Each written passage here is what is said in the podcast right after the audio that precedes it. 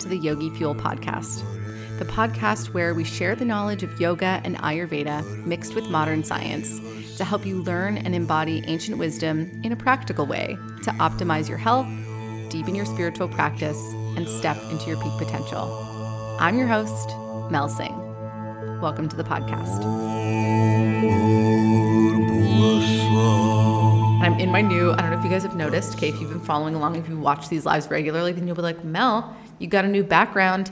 I don't see that random gray thing anymore. We actually just redid my office space. And it is beautiful and it is amazing. And I'm in a new space and it's so exciting.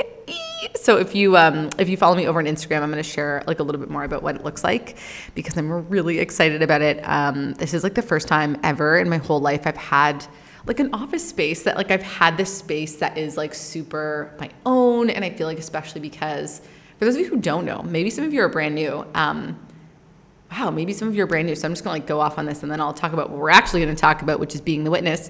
Uh, I'm from Toronto, and my husband and I, we came to India in December, November of twenty nineteen. We went to Mysore, India to practice Ashtanga, and then we were going to stay in Goa for the season. That was like always our dream. Uh, but as y'all know, March twenty twenty, everything hit the fan, um, and we got stuck in India. I say stuck. I mean, technically we, we were stuck. I mean, we weren't really able to get home, but it also was like an intentional choice that we chose to stay back. Um, and since we stayed back, we were staying in like an Airbnb, and then we just switched Airbnbs. Like we just switched where we were living a bunch of times. And so as many of you can relate, it was a very like dysregulating time. Like the time of COVID, I think, was dysregulating for everyone. And, you know, if we look at the energies of the, of the doshas and we use the language of Ayurveda, it was very Vata aggravating. And so we may know that um, to ground Vata, we need to feel, you know, grounded. And it was really challenging because we ne- I never felt grounded, right? We were living in like someone else's house and it wasn't ours. And I mean, even this is a rented house. Lots of people are, are renting it, but we've chosen to probably be here for the next year or so. And so we decided really intentionally that we were going to just make the space feel more our own, right? Like really rooted into making it our home. And so, oh man, there's so many other things that give me so much gratitude about having this like this space, this like really concentrated space that's my own. But anyways, it's really cool. And I've been in just like this really like elated, super happy state. I don't know, just having this this physical space that is my own where I can do, you know, healing and, and guidance and support people, you know, in person here in Goa. So if you're in Goa and you're listening to this, I will be taking on um, like in-person consultations and sessions as well. So if that is you, what up? Let's chat. You can totally come see me in the Zen Den. By the way, that the color for this wall is called Inner Peace. Okay. I was like, this is meant to be Inner Peace. Anyway, so very exciting things happening. Um, And if you want to know more about that, let, let me know if you guys are interested in learning a little bit more about uh, our journey here and, and what that's been like. Maybe that's something I'll share about a little bit more. It's certainly been tough. It certainly required me to embody Sakshi Bhava, being the witness, being the witness to my thoughts, my anxieties, my feelings, all the things that certainly um, required that I do that. But um, it's been a really cool ride. It's been really, really interesting. And I feel really grateful for the opportunities that have that have really unfolded.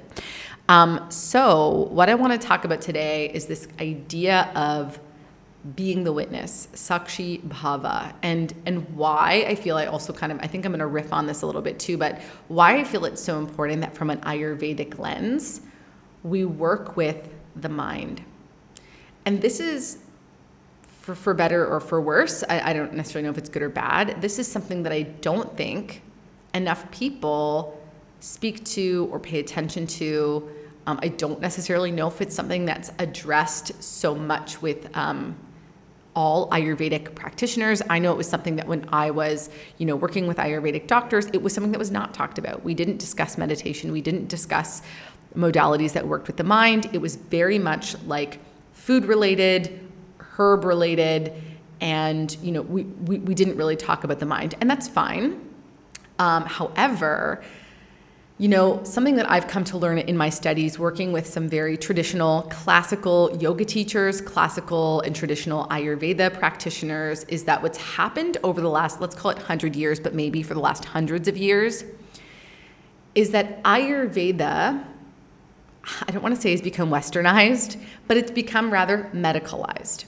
So what we're starting to see with many, but not all, Ayurveda practitioners, doctors, is Ayurveda that is natural and herbal that's applied through a quite allopathic lens, meaning you go and you see the Ayurvedic doctor, they do their assessment, they recommend food, which is excellent, um, and then they give you herbs, and then and then that's it. Some who are rooted and steeped in more traditional Ayurveda will cover the full scope of, you know, meditation and pranayama, and I've, again, I've been really grateful to have worked with some of those doctors as well, but not all. And so something that was really imparted to me through my teachers was, yes, we need the herbs, and yes, we need the food, and yes, that's an important part of it.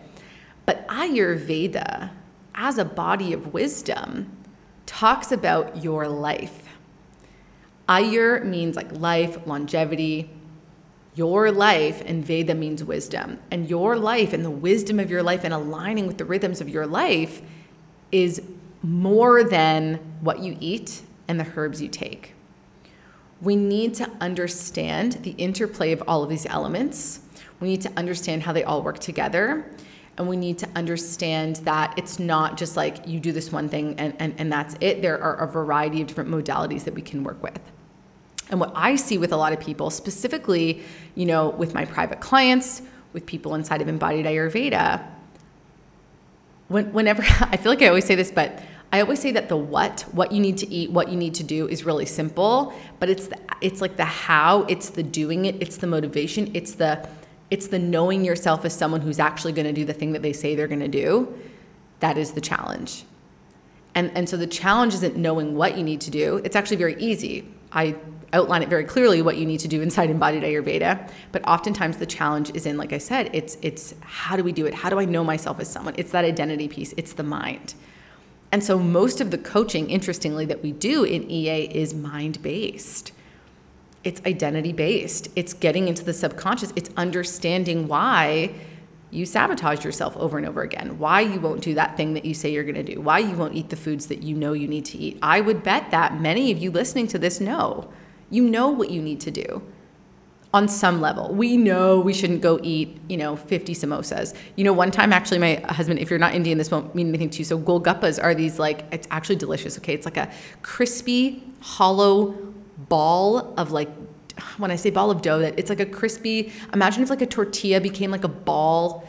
Anyway, so then you you you poke a little hole in it and you put this, you put like potato and chickpea, it's already made, and then you put in uh, a little bit of this water, this pani puri, it's this like spiced water, and then I think you sprinkle some some stuff on, ooh, some like chutney on top, and then you eat it, okay? It's really delicious. It like, any, it's it's called chaat, okay? And chaat is like the most delicious of flavors. It's like sour, it's sweet, it's salty, it's spicy, it's like, wow, it's like a flavor, it's like a party in your mouth, okay? Vikram once ate seventy-two of those.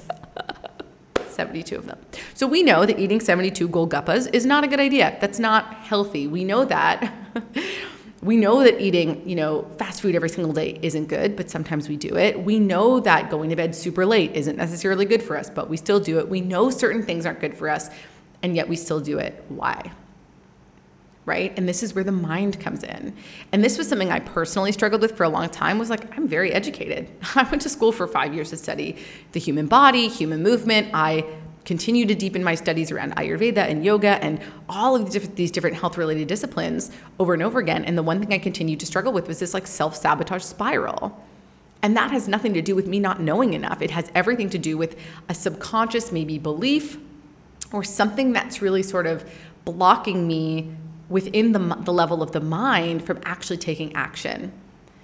And I want to talk about why that is, right? And I'm going to take it back to, and I think I've spoken about this on a few podcasts, but I'm going to go into it again because I think it's really powerful, this idea of, I like to call Ayurveda quantum wellness. Because Ayurveda and yoga on every level acknowledge that we start and we manifest from subtle to gross. Meaning that all of reality, if you look at Sankhya philosophy, we manifest from tiny little infinite, you know, or tiny little, you know, specks of potential, and we burst forth into, and we densify into physical reality. And we see this happen with our thoughts. We have a thought about something, and then we act on that thought, and, and it creates a reality. The trouble is when those thoughts are not supportive and, and in alignment with the identity that we desire, if the thought, if the underlying subconscious belief, which by the way, ninety-five percent of our of our lives, we act out through the subconscious mind. We act out through these programs that were learned, you know, within childhood, or, you know, that, that we took on, that we identified with as a result of something that happened or something someone said to us, right? ninety-five percent of our reality, of our life, operates through those subconscious programs, right? We we might call these like samskaras, like the, this group of impressions that's become almost like a neural connection, like a neural pathway. And we unconsciously, habitually show up in our lives that way. And, and the thing with that is you, you can't create a new reality for yourself inside of the same paradigm that you're existing in right now. The results that you're getting in your life right now are directly related to that subconscious programming. And if we are not aware of that subconscious programming, if we're not aware that there is something deeper going on and we don't address that, you're going to continue to feel like you're climbing up a hill. And I always use the analogy, like sometimes in my life, I felt like I'm trying to climb this mountain and things just keep coming down and pushing me back down. That might be how you feel. Okay, so we want to, we don't want that, right? I want you to feel empowered. I want you to feel in control. I want you to feel conscious and aware of what it is that you're doing, okay? And so the first step to altering our subconscious programming is becoming aware that it's even there, is becoming aware that, oh my God, that that's an interesting internal dialogue that's happening. Does that show up all the time for me? Awareness is the first step.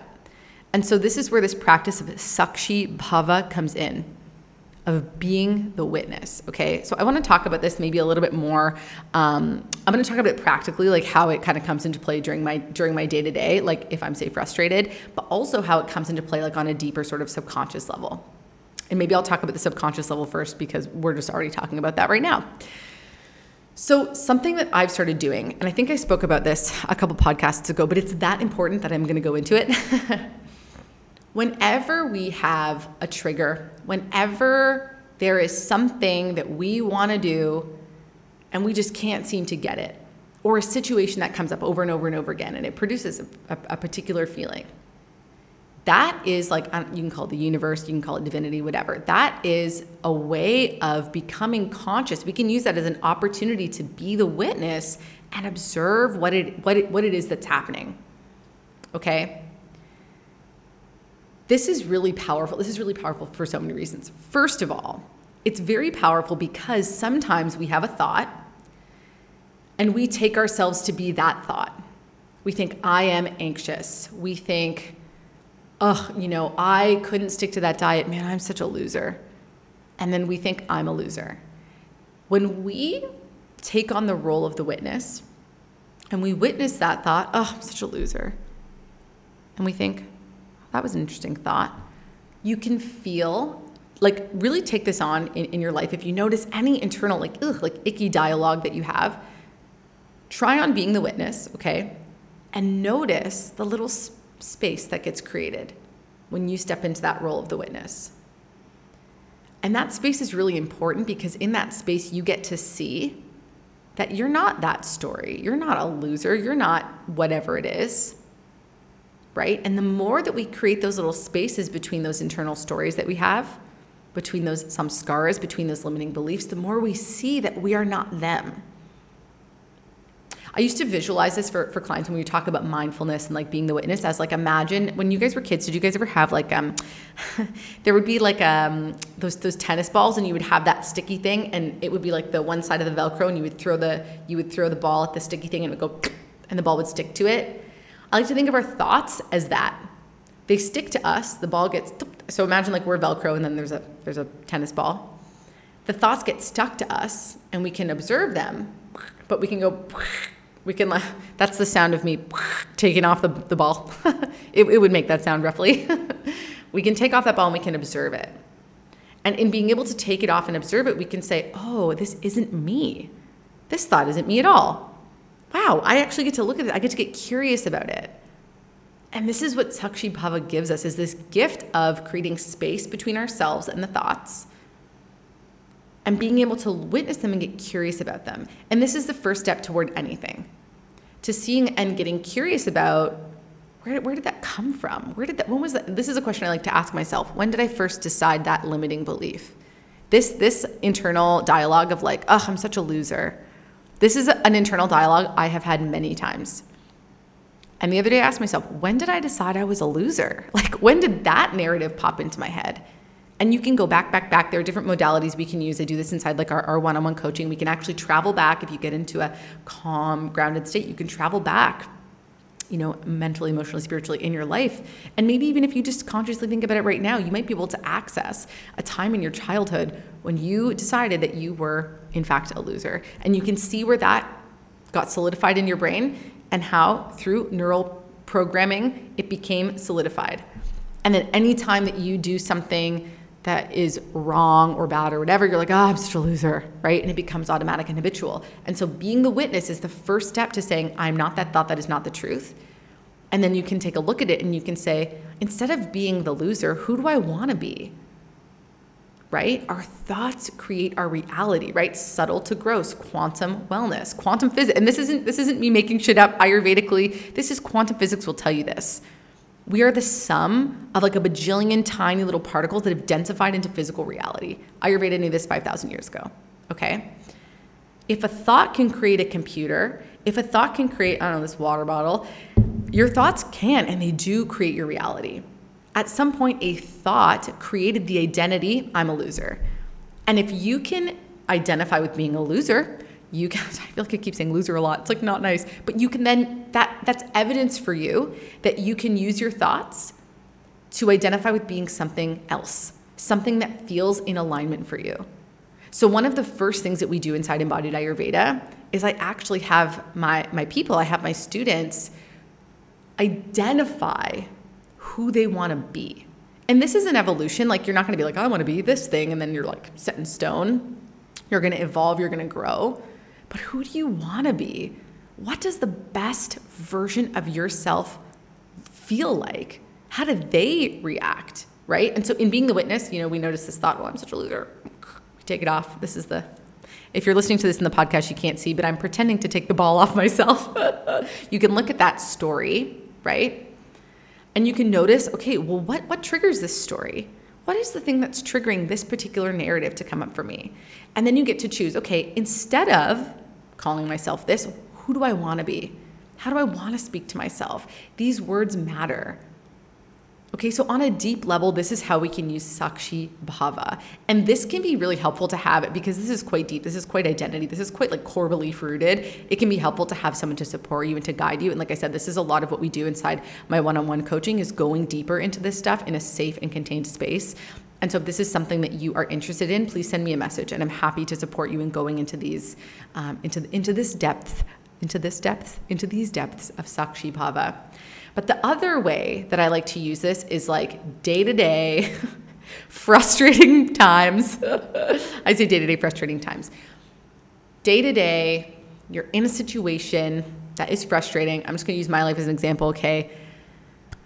If you're in India, y'all know driving here, whoo, you got to embody Sakshi Bhava here, okay? If you're going to be driving, you got to be the witness or you're going to lose your friggin' mind, okay? Driving in India is absolutely a practice. I had this, I had this thought, I was joking, and uh, I hope it's okay to say this, but I'm going to. I joked to my friend the other day, I'm like, of course, yoga was the gift of India to the world.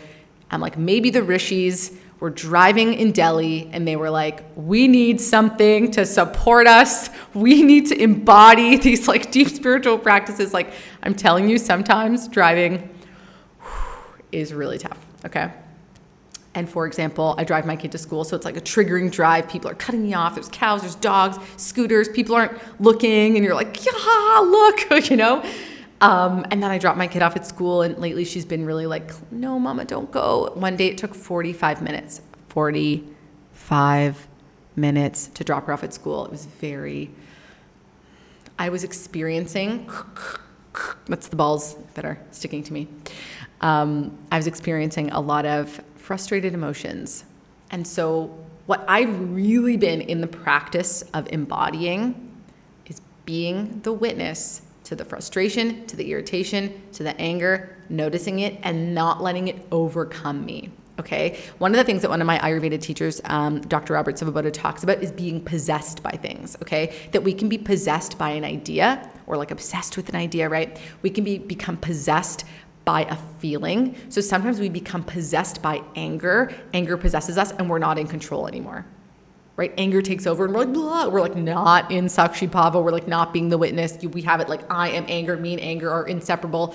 We are the same, and we are just so angry and irritated, and we act in a way, like, if you're a mom, please share with me, you know, if you're watching the replay or if you're listening to the podcast, like hop into my D Ms on Instagram, like tell me. I know that there are moments, for myself included, where we just lose it, man, you know, where you're like trying so hard and you just like, you just, ah, you just, you're out of being the witness, you're reactionary, you're like, just stop, you know, you just like, you maybe you yell or something, and it's really tough. We act in a way that's not in alignment with like actually how we want to be. And that's not bad or wrong. It's actually an opportunity. It's an opportunity. I'm a big fan.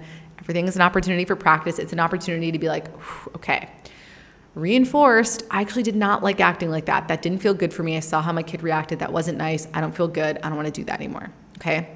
It's totally fine. Do not make yourself wrong. Step one, don't make yourself wrong. If you like act in a way that's out of alignment, it's cool. But what I've been doing is thinking, okay, like I don't want to like feel so, and actually let me take it back a step. It's also a a sign that we might be more in the space of rajas, okay? So there are different things that we can do to set, this is why, whoa, I'm going to take it back, a, I'm going to take it back another step, okay? This is why I feel like it's very important Ayurvedically that we're doing things in a multidimensional way, because we can have a lot of rajas in the body, okay? Like if we're not eating properly, if we're eating lots of spicy foods, if we're, you know, eating in particular ways, if our digestion's off, we're not going to be in a physiological space to feel like we can fully embody this being the witness. Like we're going to be more reactionary because we're, we're not focused, right? We can't focus. If you listen, if you have to like, if you're holding in a fart constantly, okay, if you are like constipated, or if you have to like poop five times a day, you're not like focusing on being the witness. Like you're like holding in your farts. Like you're, you know, you're not, you're not focusing on that stuff. Okay. So the more in integrity we are physiologically, the more energy we have. You know, if you're tired and you're anxious and you're stressed and your brain's foggy, of course you're not going to be being the witness. You're going to be just in survival mode. Okay. So stage one is like, let's get out of rajas and tamas. Let's move into sattva. Let's move into calm, clear clarity, calm, clear clarity, calm, clear, you know, spaces in the physical body. Right. And then work toward that clarity within the mind as well, okay? So this is why it's super important. So that when you're driving to school to drop off your daughter and she's asking you fifty-five questions, one of which is, Mom, what's Moana's mom's name? They do not mention Moana's mom's name in the movie, by the way, so I do not know. We had to Google, and I did know, but now I forget. And then she's yelling at you, you don't know Moana's mom's name. I can't believe you don't know Moana's mom's name. No, I do not know Moana. So instead of me being like angry, I'm sitting there in the car as I'm driving and I'm just witnessing that feeling of, of frustration. I'm witnessing that feeling of like, oh my God, I, I don't, I'm sorry. Like, I don't know Moana, you know, like in that moment, I have the clarity to choose to respond because I'm being the witness. I'm noticing, oh, here's frustration. Cool. Frustration is not strongholding me. I am observing it. I've created the space. I get to choose from that place. And there was something else I was going to say, but oh yes, what I want to say is I think that sometimes on this path, on this journey, we think that the goal is never ever feel frustration, never ever feel anger, never feel like you are so irritated with your child. No, that is not the goal. You will feel the feelings because you are a human being. Maybe there's a few human beings who like transcended that reality who are not feeling those feelings. But if you are a regular human, you will feel frustration. You will have a limiting belief that crops up, even if you've worked through it, right? The thing with being the witness is you get to witness it come up and then choose, right? You get to notice the anger and choose. You get to notice the frustration and choose. You get to be the witness, notice you're not that thing and choose. And the more that we do that, the more fluid it becomes, the less like triggering anger becomes when we experience it. We experience it, we honor it as this thing that's come into our awareness that just needs to be moved through. That's it. It doesn't have the strong hold that it does. And maybe on this journey too, as we be the witness, you know, we, for the most part, experience anger in this like kind of easeful way. And then sometimes it takes over us sometimes. That's okay. That doesn't mean you're like set back. Oh, all this practice was worthless. I just succumbed to my anger. No, again, opportunity. Well, what like what was that? We can continue to be like a yogic. You know, I was saying um, one of my one of my favorite teachers, Guru Jagat, who uh, recently passed away, would, would always say, like, be a yogic scientist. Be a scientist. Get curious about your experience. What's triggering you? What's causing that trigger? What what was it in that moment that that caused me to kind of lose it? Oh, okay, cool. And sometimes you might notice, by the way, maybe it's when you're hungry. Oh my God, I'm I'm like the most triggered when I'm hungry, right? Maybe it's you're hungry, maybe you're tired, maybe you're not feeling good, maybe your digestion's off. Like there could be so many things that are causing, that are at the root of that. And again, the more that we become the witness, the more we start to put together, oh, okay, when I'm hungry, I'm not at my best. Cool, I need to regulate my eating timings. Or, oh, okay, when I'm really tired, I'm not at my best and I, I kind of lose it more. Okay, I need to prioritize sleep, right? This is what becoming aware makes available to us. And this is why it is, if you've ever been to the, I'm going to, spoiler alert, if you've ever been to the uh, the Chaos to Calm Masterclass, I talk about the three plus one all pervasive, or the three plus one pillars that we go through inside of E A to support people in having more energy and taking control over their mind, right? And in, in not being a victim to their anxiety and their stress. And the plus one, we call it plus one because it pervades all the others, is awareness. And so being the witness and practicing and being the witnessing presence to all of the things and cultivating that awareness is the absolute most fundamental step that you can take, whether it is, you know, toward taking control over your mind, whether it's to your nutrition. This is, again, another thing we talk about is I'm not interested in just giving you some cookie cutter formula that I read about that like worked. I am interested in telling you, generally speaking, what works and in giving you the tools to understand how to make nutrition work for you. And a lot of what that is, is paying attention, paying attention to our body and how certain foods interact with us. And awareness is the absolute first step. So I hope that this was a helpful, like, podcast slash tutorial. um, I hope that I explained being the witness in a way that is really helpful. I mean, honestly, there's no one way to go about this practice. Really just start observing, start observing and getting curious about your thoughts, your feelings, your emotions, all the things that are coming up. And I would also offer, I would add in one other thing, curious but non-judgmental. We don't need to judge ourselves if you feel angry, if you feel frustrated, if you have like a really mean thought about someone. It's all good. You're a human being, you have it, but get curious about why that is, right? And we can start to we can start to explore a little more.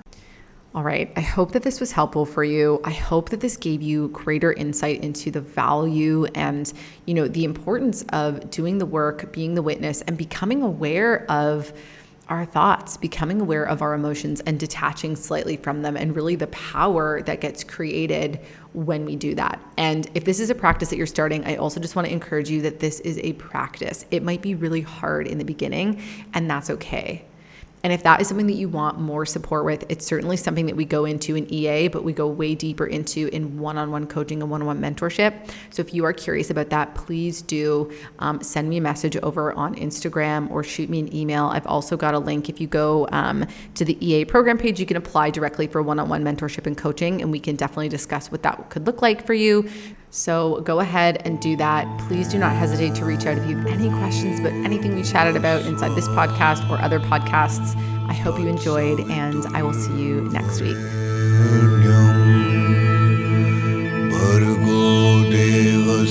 week.